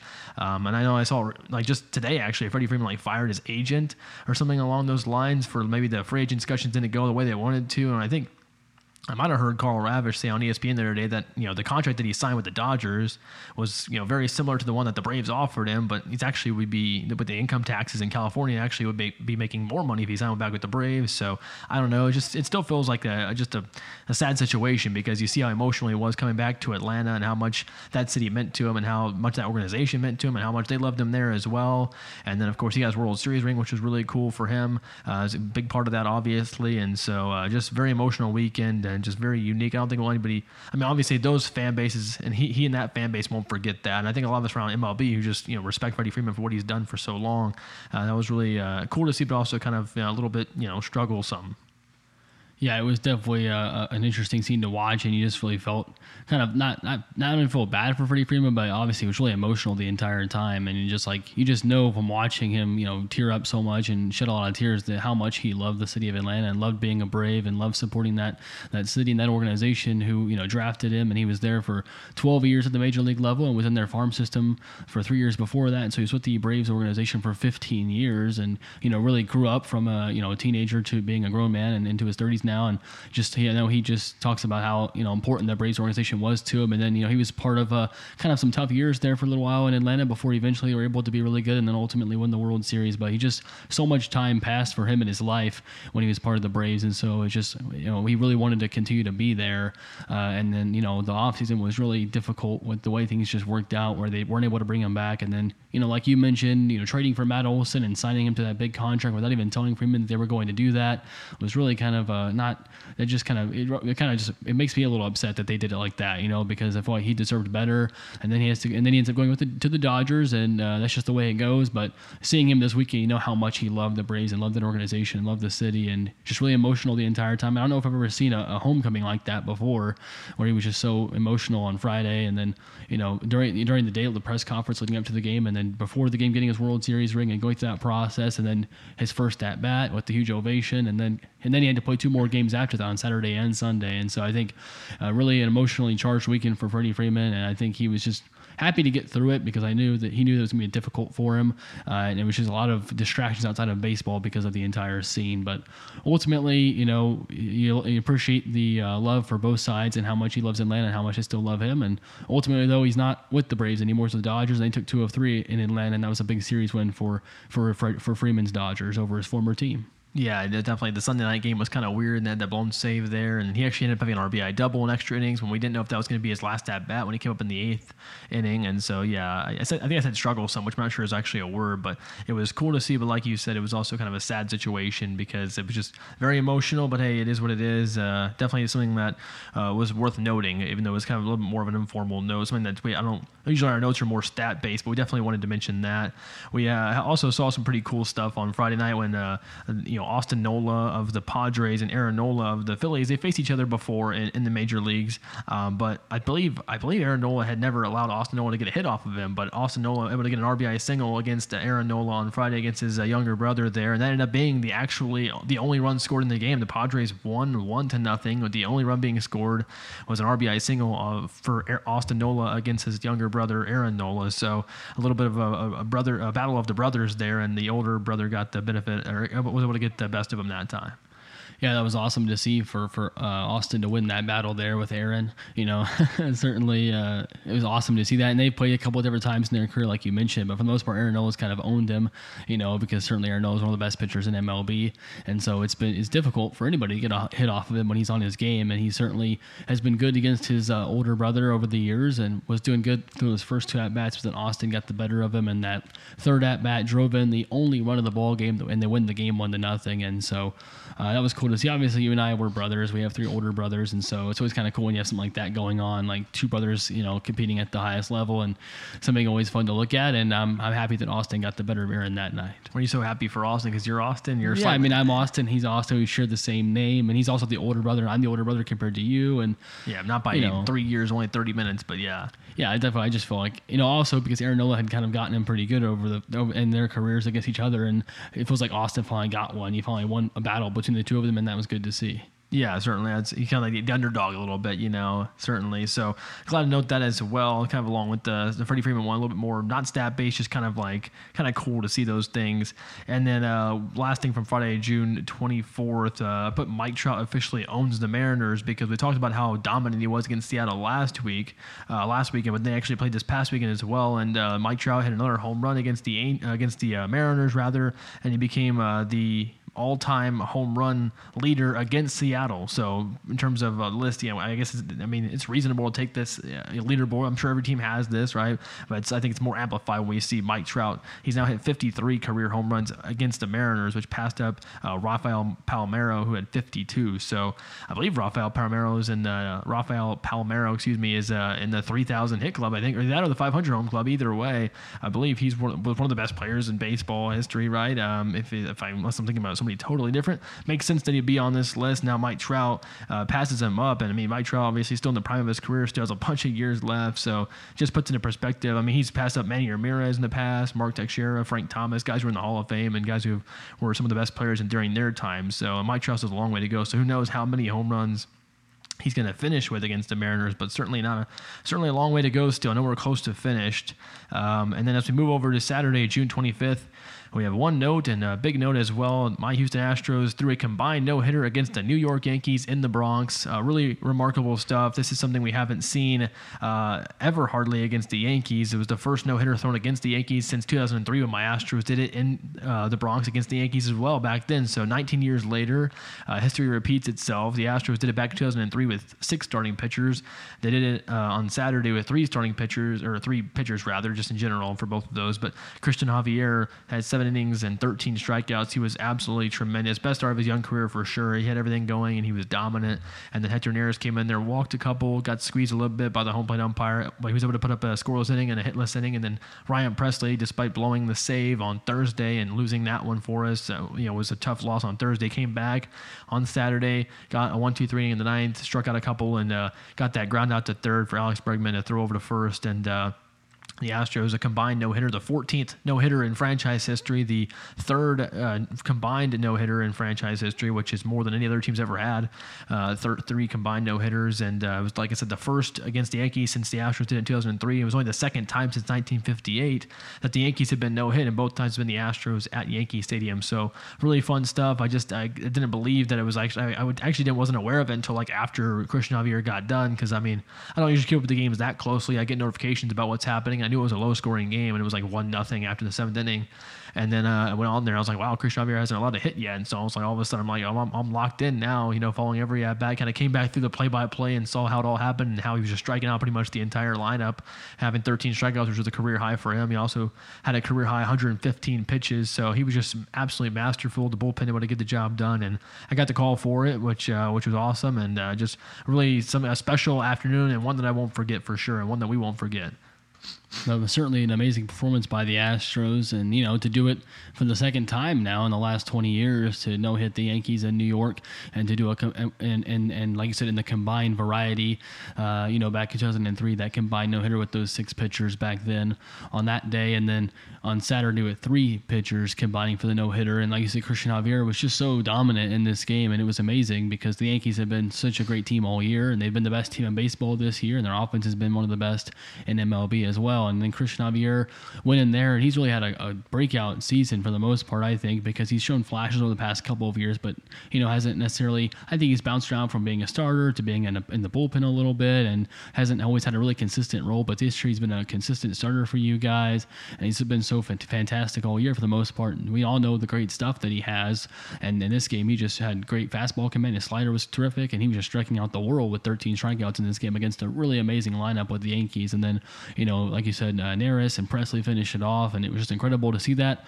from the Astros, who went into New York and they split the four game series with the Yankees, but gosh, they were really close to sweeping the series if it wasn't for a couple of you know late inning heroics from the Yankees who have been so good this year at doing just that. Uh, but really, just a fun series overall. Those two teams, the Astros and the Yankees, we we feel like they're probably destined for a postseason battle uh, potentially you know down the road if everything if everything works out properly, you would think these two teams could square off in the ALCS, and that would be really fun. But this was just a, a four-game set in New York in, in, late June, and we saw a no-hitter thrown uh, by Javier, Neris, and Pressly for the Astros, and that was a really cool thing that we got to see on Saturday for the the third no-hitter this season, right in MLB. We've had you know uh, Reid Detmers uh, throw it, throw a no-hitter for the Angels. and He was the only, and then we had a combined no-hitter for the Mets, and now for the Astros, and so only one individual no-hitter, two combined no-hitters, but still three overall this season. That's really cool to see. Yeah, definitely. And like you mentioned, it was a great series. You know, and the Astros never even trailed at all. Never trailed at one time the entire series. Was either tied or they were winning, and unfortunately lost a couple of walk offs. And splitting a series, it felt like you know they should have won or at least maybe even swept. But you can't be disappointed with the split. It was also like, wow, we played so well and we only split. It kind of it kind of gives that vibe a little bit. But the Astros actually have like now, you know, we became an expansion franchise back in 1961, and 14 no hitters since uh, 1961 is more than any team in MLB history. The The Dodgers have had 12 since 1963, and so if you go back to that kind of perspective, uh, you know the Astros have been one of the best teams at no hitting teams uh, over the last you know 60 years. Now they've been around, and uh, I also wanted to mention that um, it was the. Let me try to see what I was going to look at here. So gosh, I had all these notes lined up, and I thought I was going to be able to work this a little more clean than this, but just like sitting over here watching me. Um, like I said, third combined no hitter in Astros history. Right, I was the 18th combined no hitter in MLB history. So something that we've, uh, you know, I believe back in 2003, it was one of the back in 2003 when the Astros did it. You know, combined no hitters were still pretty novel. I think we've seen more of them now. I think it's what we're going to continue to see more of moving forward. With starting pitchers can't go as deep anymore, so you're going to see more and more combined no hitters. This is how we're going to have to see it happen. Um, that first Astros no hitter was back in the old Yankee Stadium. This was the first one that had been thrown at the new Yankee Stadium, which has been around since uh, 2009 now. So, but again, it hasn't happened very often. Um, Cristian Javier had, you know, like I said, career high 13 strikeouts. Actually, the most strikeouts that an Astros pitcher has had since Gerrit Cole uh, had 14 back in September 24, 2019. And oddly enough, Gerrit Cole was the opposing starter in this game, and he pitched really well too. Um, and so that was really uh, worth noting. I mean, it was also the most since you know that was like regular season. Gerrit Cole had 15 strikeouts in Game Two of the 2019 ALDS, so most since then as well. So, uh, but you know, obviously one of the most dominant performances we've seen from an Astros pitcher in quite some time. You know, for a guy not named Verlander or Cole, uh, so pretty remarkable stuff there. And the last thing I was going to say, uh, last two things, uh, Martin Maldonado was behind the dish, which is important to recognize. The catchers always get forgotten. Martin Maldonado doing the catching in that game, he became the first uh, backstop to catch multiple combined no hitters. Uh, caught one back in 2019 for the Astros when we did it against the Mariners, uh, and then the Yankees coming into the game had a 732 winning percentage, as you mentioned, one of the best teams in baseball. They have the best record in baseball still. Uh, that was the first time uh, that a team with that good of winning percentage has ever been no hit before. And actually, I believe going back to a winning percentage of above 691, we just have never really seen a team that good get no hits. So, uh, like I said, uh, the, you know, it's been a great season for the Bronx Bombers, but they, get they did not get a hit on Saturday on the wrong side of history as the Astros threw a combined no hitters. So, really awesome stuff for me as a fan, and uh, always love seeing no hitters, especially when it's your team. So, really awesome. Glad we're to kind of encapsulate that the best we could. We didn't want to, that wasn't a quick note, and we didn't think it was going to be. Uh, as we move into Sunday, June 26th, we also have uh, to mention the Astros one more time because they almost did it again, if you can believe that. Um, but the Astros had a, a no hitter going again into the seventh inning on Sunday. Uh, Jose Urquidy had pitched. Um, six and a third of no hit innings up until a Giancarlo Stanton solo home run broke up that no hitter. So he was through six and a third. He was eight outs away from firing back to back no hitters for the Astros, which has been the first time it's ever happened against an opposing team. Um, so, so, you know, because we've we've seen one time ever Johnny Vander Meer for the Reds had back to back no hitters, but never seen uh, one team get no hit back to back days. The Yankees were, you know, how are they going to? You know, no way this is going to happen again. Uh, they were to break that up. But going back to Friday, there was a, you know, the ninth inning on Friday was no hits allowed by the Astros pitching staff. So it was 16 consecutive innings without a hit for the Yankees, which actually tied the 1981 Dodgers, the 1973 Athletics since 1961 to go that long without getting a hit. Uh, so the Astros actually, you know, I, I, don't, I don't know if there was any like point one or a third to add on to those ones because this is actually like 16 and a third innings, uh, but couldn't get to the full 17 to kind of separate the Yankees from everybody else. But still, I mean, it's, it's still remarkable just to consider that they went that long without getting a hit. And it's also, um, you know, worth knowing that the Dodgers and the A's, I believe, both won the World Series that year. So if you're a Yankees fan, maybe this is a good thing. Certainly, uh, that's something to note. Um, but pretty remarkable stuff. The like I said, the Yankees ended up winning that game in walk-off fashion. So pretty wild series, very competitive. One of the best series of the season for sure. Like you said, they certainly on a postseason track at this point, but still a long way to go. As we move on to Monday, June 27th, yesterday's, we finish up these notes. We have our players of the week from last week. So uh, as for the American League Player of the Week, it was Isaac Paredes for the Tampa Bay Rays, who we talked about last week in that three homer game. He had five home runs last week, nine RBIs, and an OPS north of 2,000. So a ridiculous week for Isaac Paredes, and we'll see how much uh, he could. You know, certainly we swing the bat this hot, he's probably more be more of a you know everyday contributor for the Rays, and I got to play multiple positions. So we'll see if he continues to come into his own. And we saw Freddie Freeman for the Dodgers win National League Player of the Week presented by Chevrolet. He had two home runs, 11 RBIs, uh, 1,373 OPS. Had a great week in Cincinnati against the Reds where he did most of his damage, but did do some good things back in Atlanta for the Dodgers as they had a really good road trip there. A really good week. He was a big part of that. And so those were the Players of the Week presented by Chevrolet. And then uh, we have to talk about last night with uh, Chad Kuhl, who actually, oddly enough, we we've seen a lot of amazing pitching performances over the last week. Uh, Chad Kuhl for the Colorado, uh, excuse me for the Colorado Rockies threw a complete game shutout at Coors Field versus the Dodgers. I mean, just absolutely amazing performance. I mean, you just don't see that. I mean, you don't see anybody you know throw complete game shutouts against the Dodgers. We haven't seen that since 2016, um, and so that doesn't happen very often. And then much less for a pitcher to do it at Coors Field in the altitude there in Denver.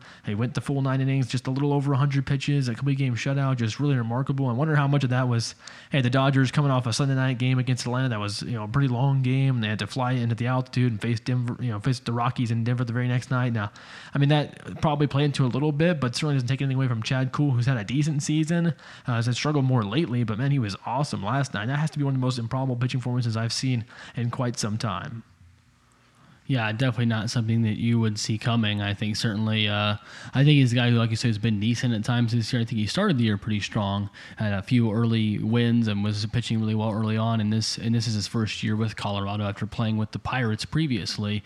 And I think he started off pretty strong, but then you know over the past month or two, I think he's really been kind of average for the most part and really struggled both at home and on the road a little bit, and just has not been very effective for the Rockies. I mean, maybe he had a few decent starts in there, you know, uh, intermittently, but certainly not a, a, terrific pitcher so far this season, uh, but he has had his moments, and last night certainly was was one of those moments and was his best start with the Rockies. And like you said, one of the best starts we've seen in a long time uh, to, to shut out a team like the Dodgers, who have been so good this year. And we know how talented they are and how many great bats they have in that lineup from one to nine. Granted, they don't have Mookie Betts right now, but they still have a lot of talented players in the lineup. And, uh, you know, he was just fantastic last night. You know, Gavin Lux had two of the three hits for the Dodgers. Other than that, you know, they had one other hit from the rest their lineup. And so basically everybody struggled against Chad Kuhl last night. He was just really locked in. And, you know, you might make a, I think you make a pretty good point about the Dodgers, you know, maybe having, you know, having, it was difficult for them playing that late that, that Sunday night game in Atlanta, and the game took forever. It took like almost four and a half hours because of extra innings, and it was just a really long game. And they had to fly to Colorado, where you have elevation and the altitude, which plays into into the into things, and you know affects your body a little bit. And so maybe that played into it a little bit. But again, you know you have to give credit to Chad and Kuhl, who was terrific last night, had everything working for him, was efficient, effective, not a lot of strikeouts, but that was okay because he had quick outs and was able to work the entire game and was very efficient doing so. So that was a really remarkable performance by Chad Kuhl last night. He went in there and uh, you know really in the first game of the series against the Dodgers too. I mean the, the Dodgers are a team that the Rockies, you know, I think they beat them in the opening series of the season. Two games out of three they took from the Dodgers to start the season, and I don't know if they played them since then. I mean, I don't in my mind, I don't think they played them very much this year, and so it's the first game of a three-game set this week against Los Angeles, and the Rockies are just trying to hang in there right now. They're not a great team. They're in last in their division, but they haven't been terrible. And I think just you know they're just going to continue to fight and to give and for him to give them that type of performance in game one of this series was really exciting for them and impressive and uh, a great outing last night for Chad Kuhl for sure. Yeah, just uh, really impressive stuff, uh, as I mentioned in you as well, and sets the tone for the series. You know, it's a great way to get it going. So, uh, certainly a pitch performance I don't, I'm not going to say I'll never forget about it, but because I, I, didn't keep up with that closely necessarily, but I knew it was happening once I, you know, I was able to check fantasy. You know, I was going on ESPN Fantasy, which was always a good place to check scores for the night. And I was like, wow, Chad Kuhl is still pitching. His pitch count's really good. He has a chance to go the distance now. So in the ninth inning, I was keeping up with him. I was hoping that he could do it because that's just really cool. And uh, just as an MLB fan, I wanted to see that happen. Oh, yeah, one more thing also is that he there was a matchup between Chad Kuhl and Tyler Anderson last night. Tyler Anderson was 8 0 with the Dodgers, and he was, you know, he's a former Rocky, and he's having a great year with Los Angeles. He's 8 0 so far this year. His teammate, Tony Gonsolin with the Dodgers, he's 9 0 so far this year, and he was actually in line for his first loss of the season on Sunday night before the Dodgers rallied and got him off the hook in the ninth inning. Uh, but coming into last night, I think that, you know, Tony Gonsolin being 9 0 and Tyler Anderson having a chance to go to 9 0, they were looking to become like the first two teammates to both start the season 9 and 0 since like 1939, I think, with the Yankees. And I think we heard that last night on Quick Pitch. And so, you know, they, they both been really good this year. And so you come into the game with Kuhl versus Anderson, and you really don't feel like the Rockies are going to get the win. But Kuhl was absolutely ridiculous last night, was just uh, amazing for them. And Tyler Anderson was handed his first loss of the season after getting beat up early in the game and giving up 10 hits on the night. And so that was a really impressive game last night for the Rockies and a good win for Kuhl and the crew. Yeah, absolutely. And then lastly, we saw Oneil Cruz hit his first career home run. I don't think he hit one in his two games last year. And this is the first of the season for sure, I believe, of his career. And this was a line drive home run into right center against the Nationals. Absolutely blistered at like a 19 degree launch angle and like 109 miles an hour off the bat, I think. So, I mean, just ridiculous. We've already talked about this guy a number of times in our news and notes sections already. Talked about some of the gaudy stats he put up last week, some of those metrics. And then obviously what it mentioned earlier with the RBI streak that he had to start his career and then hitting his first career home run last night on a line drive to right center. Really impressive stuff. He's got a bunch of great talent. You just feel like this is a guy who's going to be around for a while. Yeah, this is definitely an exciting player for the Pirates. Who we talked about their young talent last week and talking about how they haven't, you know, been good for the past couple of for the past handful of years, and they've been in a rebuilding state. But having a guy like Oneil Cruz come up here and join some of the other young players they have certainly gives the fan base and the team a lot of excitement going forward. And that was quite the home run last night. That thing was just an absolute line drive. Uh, almost just, you know, you don't really see a lot of balls that are like line drives that go out to right center like that. Uh, that certainly seemed like one that was destined to go off the wall. But I mean, he really just barreled it up and it really just continued to carry. And that was really impressive to see. You know, a 19 degree launch angle go over 400 feet was really exciting and uh, certainly an impressive home run for Oneil Cruz, who continues to do some exciting things here early on in his career. Definitely. And so that wraps up our news and notes, which uh, I mean, it kind of go. This is what we say all the time. Too longer than I thought I was going to probably, but it is what it is. Certainly had some crazy pitching performances with the Astros, no hitting the Yankees, and the, the complete game shot last night against the Dodgers by Chad Kuhl, and a bunch of cool stuff from Shohei Ohtani last week, and some of the you know all the other things we talked about throughout that news and notes section. So plenty of action we've seen over the last you know week or so in MLB and certainly a lot moving forward up into the All Star break. You know, we have uh, phase one of All Star voting, which ends Thursday at 2 p.m. Eastern time, and so that'll be cool to see uh, exactly who advances to phase two. And all that really means is like the the top two vote getters or the top vote getter in each league is automatically locked into the starting lineup, and then after that, it's the top two at every position that moves on to phase two of voting, and then uh, the outfield is the top six that moves on to phase two of voting, uh, except unless the uh, top vote getter in uh, one of the leagues is an outfielder, and that means that the top four outfielders move on as they fill those last two spots. And so right now, I believe Aaron Judge is the leading vote getter in the American League, and then uh, Mookie Betts in the National League. We'll see if Mookie loses that because he's hurt right now. Ronald Acuna Jr. is kind of running on his heels. We'll see if that changes over the next, you know, 36 hours, whatever it is up until Thursday, but certainly phase one voting. I'll probably submit a ballot before. I think I'll submit one ballot here in phase one. Then, of course, phase two, I'll submit another ballot, and we'll talk about that more in future episodes here shortly when it comes to the All Star game as we get get a little bit closer there uh, to the All Star game uh, in the middle of July there in Los Angeles. So uh, that'll be cool to see as we you know phase one voting gets it closer to ending, and so uh, we'll see how that goes, and we'll see what other kind of news and notes we see moving forward. But that's all we have for MLB on this episode. We'll move on to golf. Probably make this segment quick because there's not a whole lot to say. We don't want to let it drag on because the other two segments were already really long. Uh, but we'll go back and recap the Travelers Championship for a moment uh, as we saw Xander Schauffele uh, win his first uh, title or first uh, you know PGA Tour event since at least all by himself, I believe, since 2019. So it had been a while for Xander Schauffele. You know, of course, he won that Zurich Classic with with his good buddy Patrick Cantlay. You know, a couple you know in early April or whatever it was, right before the Masters. But that was a team event, of course, and they played really well. But it wasn't by himself. Now he's able to go back and win a tournament by himself again here at the Travelers Championship there in Cromwell, Connecticut. He was really great. Uh, he, he was 19 under par. He fired back to back 7 under 63s to start the weekend or start the, the tournament. So he went into the weekend leading at 14 under par. And this is a guy who had the 54 hole lead as well, had 17 under par. Uh, and that's something that he's never been able to hold in his career. Every time he's had a 54 hole lead in a tournament, he's always lost it and did not end up winning that tournament the following day. But this time he's able to get that monkey off his back. He fired a 2 under 68 on Sunday. Got a little bit of health, uh, excuse me, help there from Sahith Theegala there at late. It kind of swung in his favor. And hey, he made a really good wedge shot there uh, on that. Or, I mean, I, I think he had a wedge in his hand, but, you know, really good second shot to get right up on the green there and uh, had an easy putt for birdie and able to win by a couple of strokes over JT Poston and Sahith Theegala, who both finished tied for second at 17 under par. So really great stuff from Xander Schauffele uh, uh, this weekend there in Connecticut. X marks the spot, right?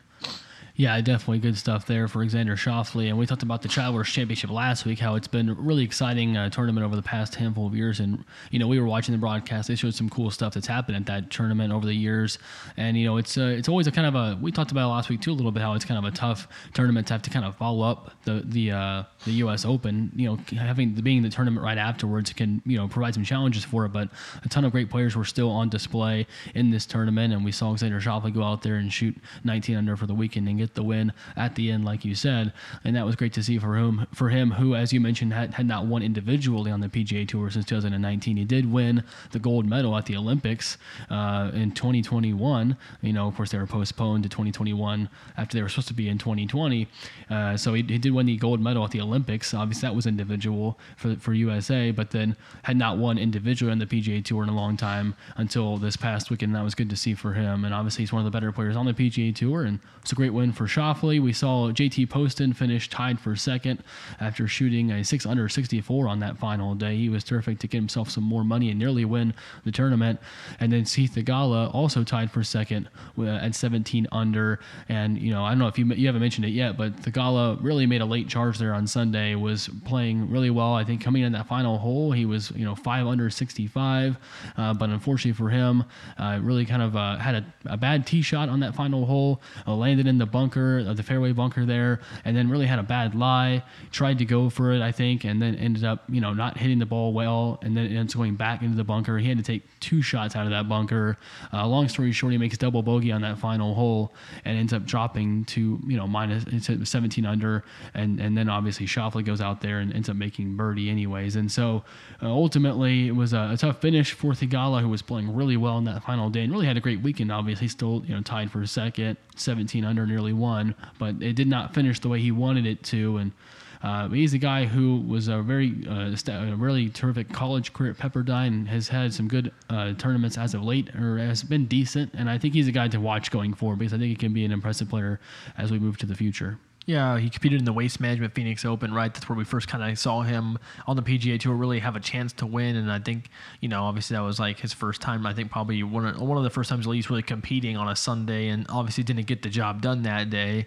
Uh, that was the first win of many for Scotty Scheffler this season, but certainly Sahith Theegala learned a lot from that. Coming into this uh, tournament, having a chance to win on a Sunday, played really well, like you said. It's just really unfortunate for him on that last hole. Not unlike Mito Pereira at the uh, PGA Championship, going into that last hole, having a lead, and then all of a sudden just kind of falling apart, making double bogey, and all of a sudden losing the tournament. Uh, this was very similar in terms of you know made that tough shot like you mentioned up against the lip of that bunker, and just didn't really have an opportunity to get out of there with a good line, and then had to you know like you said take two shots out of that bunker, which is not ideal. And then he goes from being 19 under par and having a one-stroke lead going into the final hole to dropping down to 17 under par, and all of a sudden he's you know losing by a stroke to Xander Schauffele. Has to hope that Schauffele makes bogey or worse, and of course like I mentioned, Schauffele makes that great second shot you know, brings it within 10 feet easily and taps in for birdie, ends up winning by a couple of strokes. So it kind of took that, it was like kind of an anticlimactic end once Theegala kind of messed up that final hole. But I'm sure he'll learn from that. And certainly, like you said, a guy to watch moving forward because he really had a great weekend. You know, shooting 1700 par is no joke. And certainly a guy who can compete moving forward. Another guy we have to keep an eye on moving forward, I suppose, would have to be uh, the person who finished in fourth, the player who finished in fourth, an amateur, Michael Thor Bjorsen, 20 uh, year old, I believe, amateur who finished all by himself, solo fourth at 15 under par. Uh, he plays for Stanford. Uh, he's a junior there with the Cardinal, I believe. And uh, this guy uh, was terrific on Sunday and really throughout the weekend. You know, he shot four under on Sunday, but he also put up, you know, sub 70 scores every single day of the week. And, you know, he put himself in a position to kind of, you know, make a name for himself himself moving forward. We'll see exactly how much we hear from Thor Thorbjornsen, excuse me, moving forward. Um, but his you know solo fourth is just the 12th instance since 2000, which an amateur has finished in the top 10 at a PGA Tour event. So uh, we haven't seen this very often. So obviously, congratulations to him. It was a great performance, and he also became the first uh, amateur this century to finish in the top 10 at a regular PGA Tour event, a non-major, with a strength of field at least of at least 400. Which, uh, which I don't, I don't, I don't think that's I'm not really sure what the strength of the field means. That's how many players, it doesn't seem like we'd have 405. That's what it says on here. But maybe that's just maybe there's some metric or something involved. Who knows? But it was a very good field at the Travelers Championship, and he finished in the top 10. And I, honestly, I mean, I, I, mean, obviously he finished in the top 10, but he also finished in the top five. So. Um, you know, obviously you can't short didn't win, which would have been even more improbable, but uh, certainly really impressive stuff for Michael Thorbjornsen finishing there at uh, solo fourth at 1500 par. I don't know if you want to say anything else about that or. Yeah, I mean he was terrific, obviously as you mentioned, and over the weekend having you know shooting four under on Saturday and Sunday, and for a moment there on Sunday, it felt like he was going to have a, cho- a, a, chance to become only the third amateur to ever win on the PGA Tour, uh, you know, and so it was a. Uh, and I thought for a moment he could do it, but ultimately he fell short. But still, an amazing performance by Thorbjornsen, who, like you said, you know, finishing in the top ten was an incredible feat in and of itself. And so it was a great performance by him. And you know, like you said, he's in college right now with Stanford.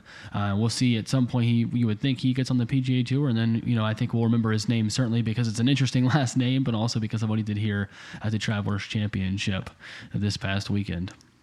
Yeah, definitely. And we're on at the top 10 now on the leaderboard. We saw Chesson Hadley finish uh, all by himself in fifth place at 14 under par. He had a 6 under 64 on Sunday to put himself into the top five, so good for him.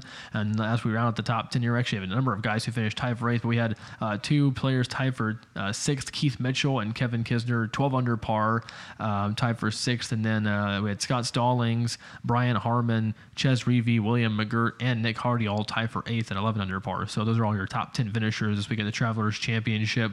Uh, certainly, like you said, good, it was a good field and it was a good tournament. I didn't watch that much of it necessarily. We were kind of distracted by some other stuff that was on, certainly, but I did tune in a little bit and, uh, you know, happy for Alexander Schauffele. Good for him because he's always been a, ever since I started watching, he's been a good player. And I think there's a lot of expectations, you know, because I think he's a top 10 player in the world. At least he's kind of been kind of put in a perspective where he is, you would think, one of the best players in the world. You mentioned he won the gold medal at the Olympics and certainly a guy who's had some success in his career. I think it was his sixth career PGA Tour win, and certainly a guy who's had some struggles lately and hasn't been able to win a tournament by himself.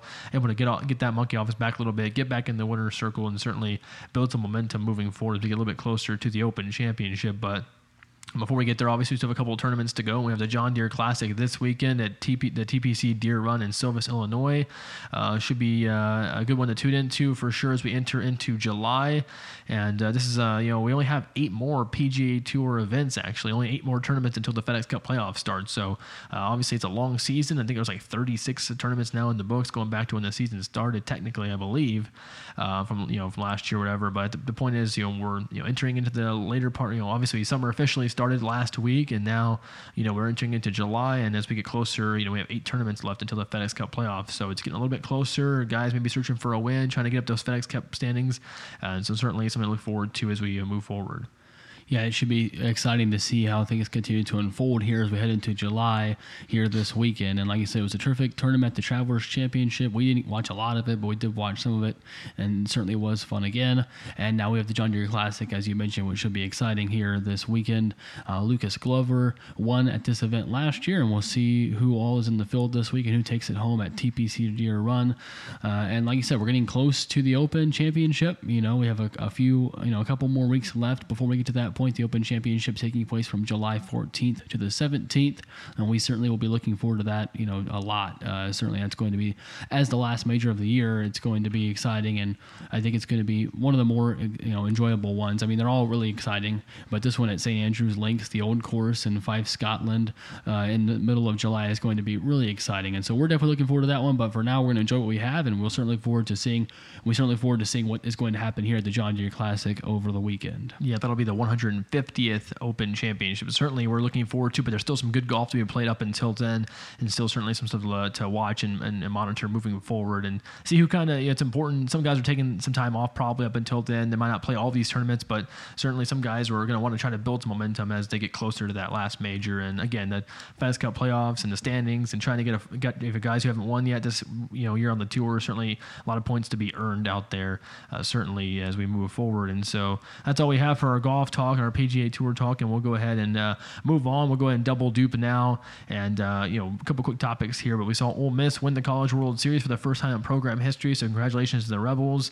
Um, they were absolutely terrific in the NCAA tournament. They were a team that barely even got in. They were they weren't sure on that selection Monday if they were going to get into the NCAA tournament or not. They were on the bubble and they were able to sneak in there. They were one of the last few teams that did get into the NCAA tournament. And we saw them take care of business. They had, didn't lose an NCAA tournament game until uh, that uh, game one, or well, it wasn't a game one, but it was the game against Arkansas. You know, we that was actually happening last week while we were recording. They lost that game, I think three to two. And that was their first loss in the NCAA tournament. They were able to win uh, in the elimination game to get into the College World Series finals against Oklahoma. As we mentioned some of this stuff last week, and then Ole Miss ended up sweeping the Sooners. They came from behind late on Sunday with a three-run eighth inning and they won the game four to two And on Saturday they put on a show. They had like back to back to back home runs there in the eighth inning, I think, which is the first time we've seen that in a College World Series game since 1998 with LSU. So Ole Miss was a team that just had so much momentum. They were playing their best baseball at the right time. Got some great starting pitching. The lineup was coming through in, in big spots as well. They were just such a great team down the stretch, and, uh, and, and so congratulations to them. Of course, representatives of the SEC, so we have that to you know you know not piggyback on by any means, but just it's nice. The SEC is the best conference college baseball, and so it's nice to see a team come out. Uh, the SEC get a championship this season again.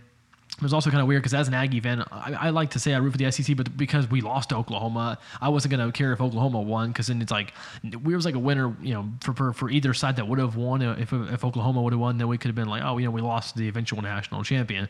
But now that Ole Miss won, it's like, well, the SEC won a championship, which is always a little bit of a rooting interest for me because it's our conference. So either way, um, you know, I you know, was, I'm happy for Ole Miss. They seem like a fun team and a team that's had their heart broken a number of times lately. Uh, Mike Bianco, I believe their head coach, has been there for a long time, and they've come up short a lot of times, but this year, not the case. They're the national champions yeah, they were playing really incredible baseball, certainly. And uh, you mentioned how they were on the bubble coming into the NCAA tournament. Not sure if they're actually going to have a chance to play in the NCAA tournament, but the uh, committee uh, got them in there. They were one of the last uh, few teams to make it in uh, to the NCAA tournament. When they got here, they certainly took advantage of it, and certainly were not, you know, taking it for granted. And they played extremely well the entire time. Only lost one game throughout the entire tournament, which is really impressive. And uh, you know, they faced elimination to try to get to the finals. They made it happen against Arkansas, or not yeah, it was Arkansas. For some reason, I, I kind of didn't think I was right, but I was. And so, yeah, they were just terrific, uh, and their pitching was just di- just dynamic. Dynamic. So you know, they were just so terrific. I know that you pointed that out, and we I certainly noticed it too that their pitching had just been so good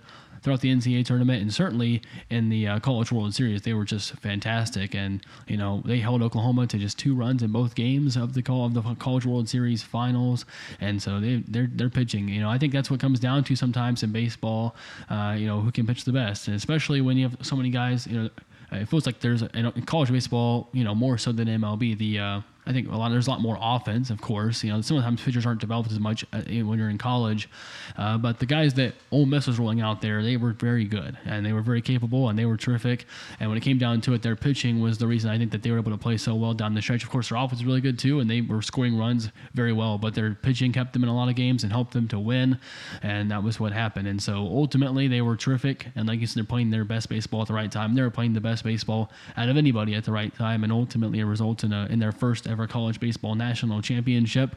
And now, you know, you look at the state of Mississippi, and they're they're ruling college baseball the past two years. We saw Mississippi State win last year, and that was their first national championship in any sport in school history. And now this year, Ole Miss gets the gets the College World Series championship for their first ever college baseball national championship. And so, uh, it was really awesome to see for the Rebels. Of course, you know, like you said, for us, we have the SEC to look at and say at least we got you know we're part of the best conference in college baseball, the conference that once again won it all, uh, and so we can look at that. But certainly, just uh, as a fan of college baseball in some capacity, you know, congratulations to Ole Miss for getting the job done, for finding a way to get to get there and uh, win it all for the first time and for for the first time ever. Yeah, and it's also kind of funny that they were one of the last teams in because it's a good thing that the NCAA tournament got them in there because apparently they got it right. You know, you know, I don't know if some teams thought they maybe got snubbed and maybe Ole Miss shouldn't have got it in. Obviously, they proved that they did belong in the NCAA tournament and they went all the way and won the whole thing. So really impressive stuff for Ole Miss as this college this college baseball season comes to a close, which is one that you know we both you know, admitted last week we've watched more of and kept up with more than we ever have before. You know, with our Aggies, we were able to go to Blue Bell Park last Thursday and welcome the team back, which was really cool to to see. And they got a great turnout. We got to like you know say great job to some of the players and give them fist bumps, just show our support because they were so much fun to watch. We did the same thing for Aggie basketball. You know, when when they came back from the SEC tournament after coming up just short after that great SEC tournament run, they they were a little bit different scenario. The right for the Aggies, the SEC basketball for the basketball team of the SEC tournament, they were really heartbroken because we knew we weren't going to be in the NCAA tournament. We really felt like we were supposed to be there, and so that was a little bit different. This was a little more.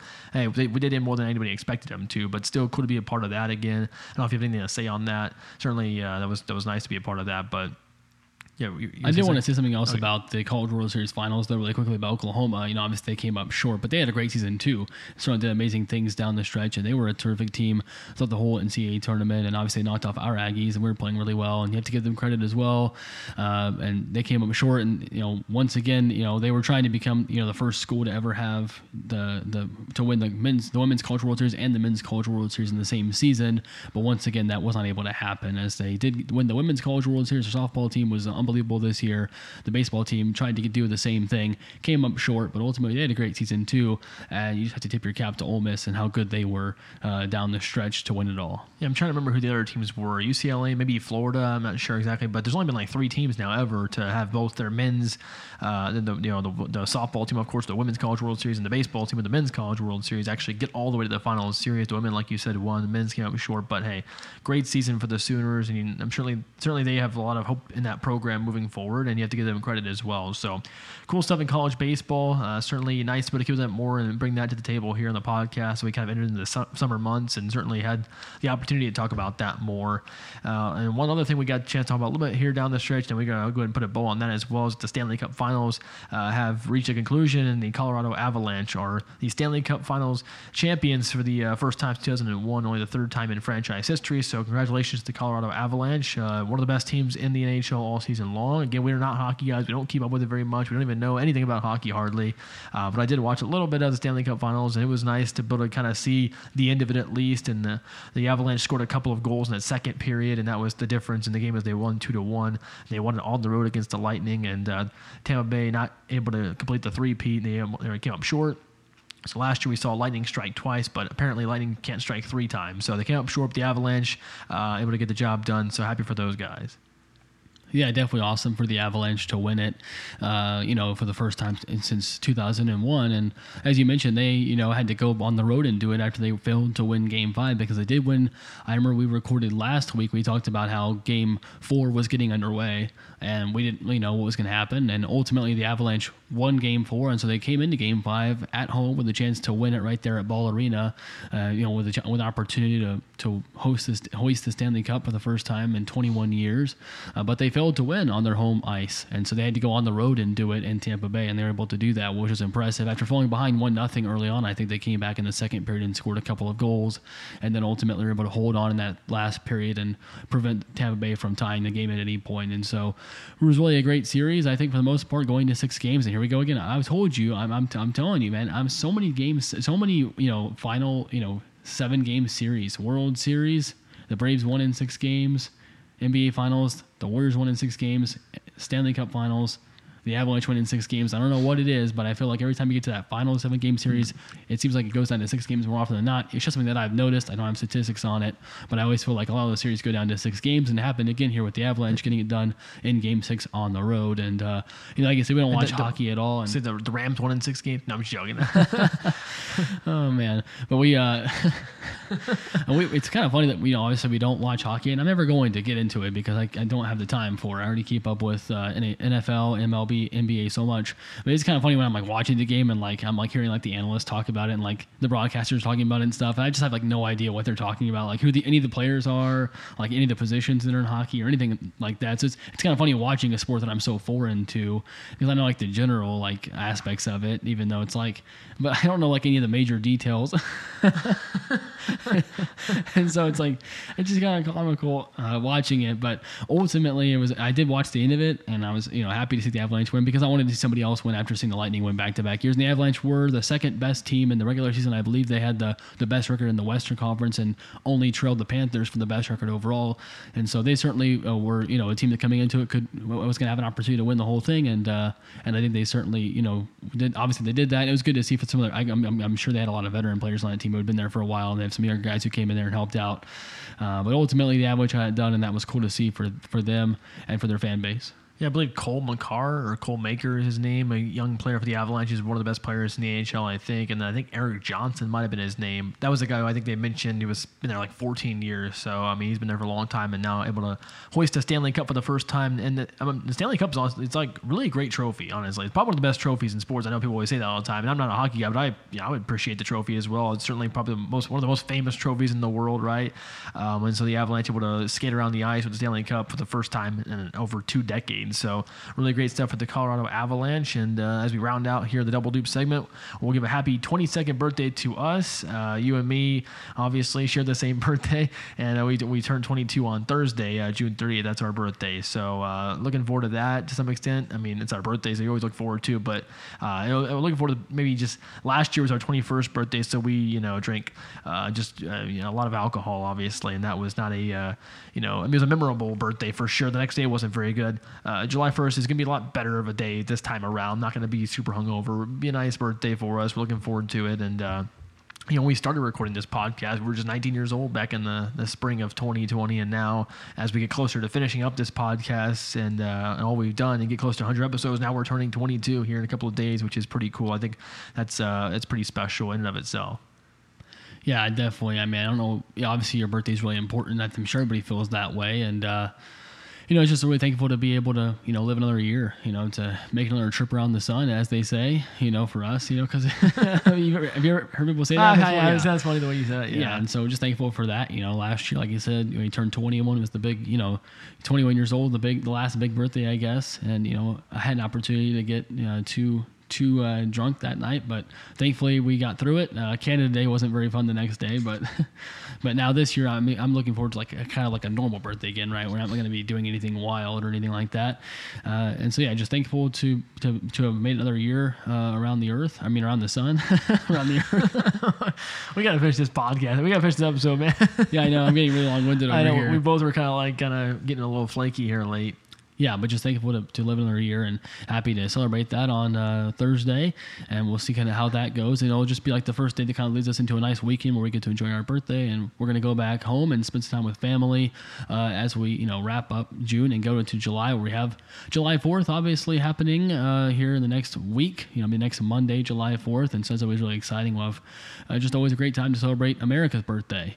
And so we'll look forward to that as well. And so for us, we're thankful for our birthday, turning 22 here on Thursday. And that'll be the first day that kind of leads into this nice little extended wor- weekend where we can have a good time with friends and family and enjoy it as we head into Monday, July 4th, where we get to celebrate America's birthday. And then, of course, sandwiched in between that, you have Canada Day on July 1st, which uh, obviously doesn't really mean anything to us, but I mean, they are our neighbor to the north. And so they're celebrating uh, their nation on July 1st. We'll celebrate ours on July 4th, and it'll be a nice uh, stretch of days here for both the nations. Yeah, definitely. Yeah, Cinco de Mayo as well. I'm sure that happened obviously uh, a little over almost two months ago. But yeah, it's all kind of in that same realm. You know, that's cool. Uh, certainly Canada Day on July 1st, and of course celebrating uh, America's birthday on. We'll do it. We'll do it the, the couple days before the actual day. I think we'll spend the Fourth of July more recovering than anything, depending on how much we drink. But I think you know, obviously, it's a special time for us here in the states, and uh, getting a chance to celebrate that. Obviously, you know, us the double dupes turning double deuce, being 22, and then it's nice that our birthday is not on July 4th. It's I feel like I'm happy. I'm happy that our birthday is kind of like right before July 4th because it kind of allows us to have a weekend like this where it's kind of like Thursday's kind of like the unofficial start to the weekend at times, Thursday, Friday, right? But uh, certainly that kind of carries into the weekend, as you mentioned, extended weekend, get a chance to spend time with friends and family, just enjoy life because I mean, we're all working hard. We all kind of get uh, bogged down in our own routines and stuff. So It's nice to be able to take a step back and uh, you know enjoy a nice long weekend and just kind of celebrating different things and kind of enjoying ourselves and just enjoying life. So uh, happy about that. Happy to get this podcast done earlier in the week. That way you can enjoy all that and come back next week uh, at a good time and kind of talk about everything that's happened. And sports are going to be there. You know, July 4th, uh, baseball over, you know, July 4th weekend is always really cool. And the Marlins are playing the Nationals in DC on July 4th, which seems like it happens every year. But obviously, that's you know the, the capital of our country, so that'll be cool. And uh, it's just gonna be a really nice, fun weekend with everything we got going on, but also the sports world and everything we got going on there as well. So it's just gonna be really exciting. And so that's really all we have uh, to say now in the Double Dupe segment. Probably, uh, I think definitely that covers everything we need to say with this episode. Again, as normal, has run longer than we wanted it to, and so we need to finish it now. And I'll let you uh, do your thing before you uh, let me recap the rest of the way. This episode certainly has been longer. I think we envisioned going here just over an hour and a half now uh, on this episode. But I mean, that is just the way it is for us uh, down the stretch. I mean, this whole season's kind of been like that a little bit. And uh, but I think it's still been a good episode. I think we have certainly enjoyed what we've done here. I think hopefully you all uh, listening enjoyed uh, the different aspects of this episode. So we're able to cover the NBA draft and then talk about MLB news and notes, and then down the stretch talk about the PGA Tour and then talk about the College World Series, the Stanley Cup Finals, and a few other things here as well. I know we have gotten a little bit long-winded here down the stretch. Certainly, I think I have uh, maybe not had a clear path on what I'm trying to say, and so I've been a little bit kind of uh, just extended in my responses and in my uh, in my statements. But either way, uh, I think it's been a good episode for the most part, uh, and I thank you all for listening to the episode. If you listen to the whole thing, or if we or, or, uh, if you listen to parts of it, you know, no matter what you did, I certainly appreciate, and Untired does as well. Any time that you spent listening to this episode, because we you know put a lot of time into this, or, or a decent amount of time into it, obviously, and we you know record it, and there's a lot of things that go into it. So we always appreciate it when you guys listen to it in any capacity, whether you listen to the whole thing, which I know is uh, not easy to do, or if you just listen to parts of it. We certainly appreciate that. Uh, please subscribe, rate, and review on Spotify or Apple Podcast or wherever else listen to our podcast. We certainly appreciate what you guys do for us. And also, please follow us on social media. Uh, once again, you can follow me on Twitter at 2P underscore Austin and on Instagram at AU underscore 2P10. And I know that Tyler forgot to plug his handle last week, but I will hopefully remind him to do so this week as he normally does at the end of the episode. And so if you guys do not follow me on my handles or him on his uh, social media handles, then please do that as soon as possible if you want to. And then, yeah, as I finish up, just like always, I'm looking forward to the great week we have in sports going forward. I, I do think that things obviously have slowed down. I think you and I have recognized that off air here in the past couple of days that now that the College World Series is over and the Stanley Cup Finals are over, that there is no kind of ancillary stuff to look at. And now that the NBA draft is over, of course, after the NBA Finals ended, and now things are really kind of just focused on MLB more than anything at this point in time. We do have the NBA off season, which should be intriguing at times with the summer league action and being able to watch some of the, some of the young guys for our respective teams in action here in the summer league, and then you have the NBA free agency that's getting started here very soon. That is normally pretty exciting, even though this year may not be as uh, rambunctious as we have seen before. But there is still something to look at there. And then, of course, to me, the MLB is now in the spotlight firmly, as it is the only major sport that is still happening, and uh, in terms of the actual season going on right now, we are right in the heart of it. Uh, we have the uh, All Star game coming up soon, as we have All Star voting that's happening right now, and I I think I should also make sure I get a Phase One ballot in here before we get to Phase Two, and I certainly want to see uh, the players that I vote for getting to Los Angeles for the All Star game, which is only a couple of weeks away. And I know it's going to be so much fun because I enjoy the MLB All Star game more than any other All Star game, and so I'm looking forward to that a lot. Uh, but just right now, looking forward to the to the to the MLB action continuing through this week and into next week. We have July 4th coming up, which is like always a, a, great day for baseball. You know, I think July 4th is more synonymous with baseball than obviously than any other sport. And the Reds are playing the Mets that day at home, and so that will be a tough test for us on July 4th. But I'm just definitely looking forward to the great MLB action we have going forward here in late June and heading into July. And then you have the uh, John Deere Classic this weekend on the PGA Tour, which should be interesting, and I'm sure I'll tune that a little bit. And then, of course, we have our birthday on Thursday. We have July 4th coming up next Monday, and so it's a great time of the year for sports and other things. And I'm just looking forward to all of it here going forward throughout the rest of this week and into next week.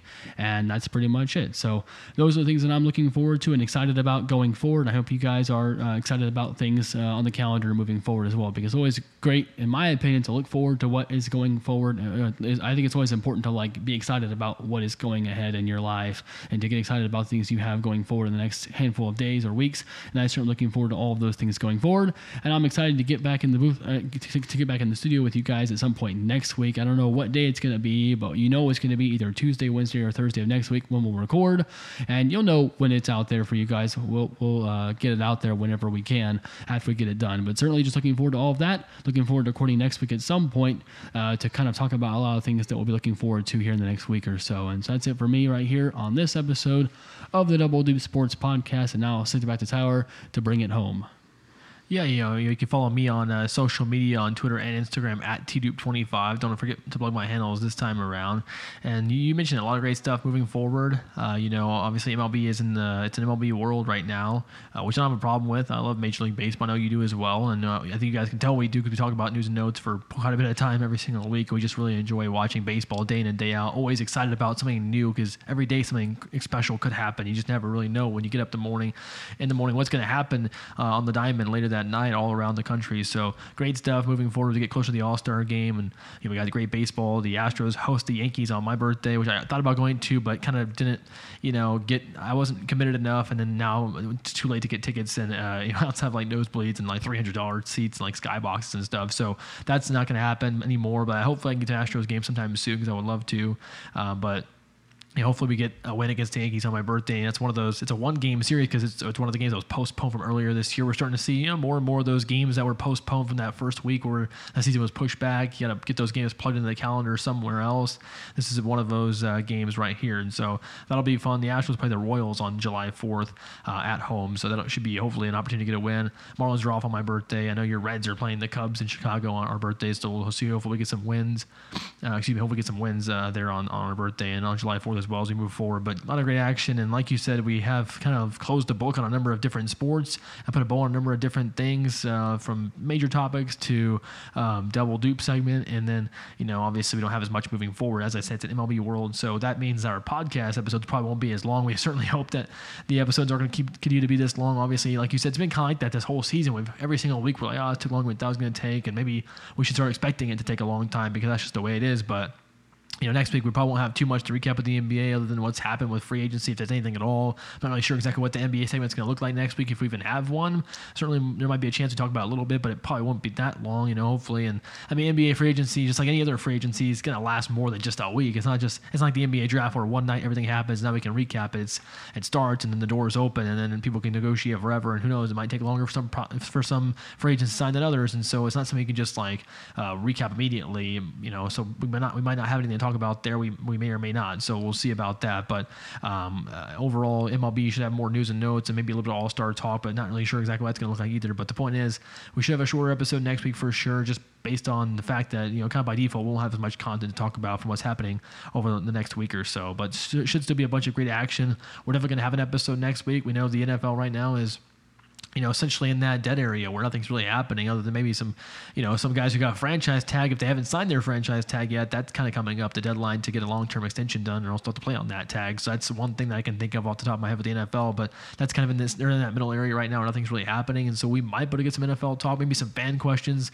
or we might get some fan questions. And with that, maybe it becomes more football talk a bit closer to the fall. But we're kind of in a spot right now where we're, this is our 97th episode. We only have three more to go until we get to 100. And we don't have that much content left to talk about necessarily. But we definitely could do that. We'll have an episode next week and moving forward because we have MLB around. We'll definitely keep this thing going and golf as well. So uh, this is a pretty good episode for us. Like you said, uh, probably not the you know choppy a little bit at times, but I think for the most part we covered what we wanted to cover and we did it in depth. We did it even more than we probably anticipated. So I uh, hope you guys enjoyed this episode. Hope you guys join us next week right here on the Double Dupe Sports Podcast.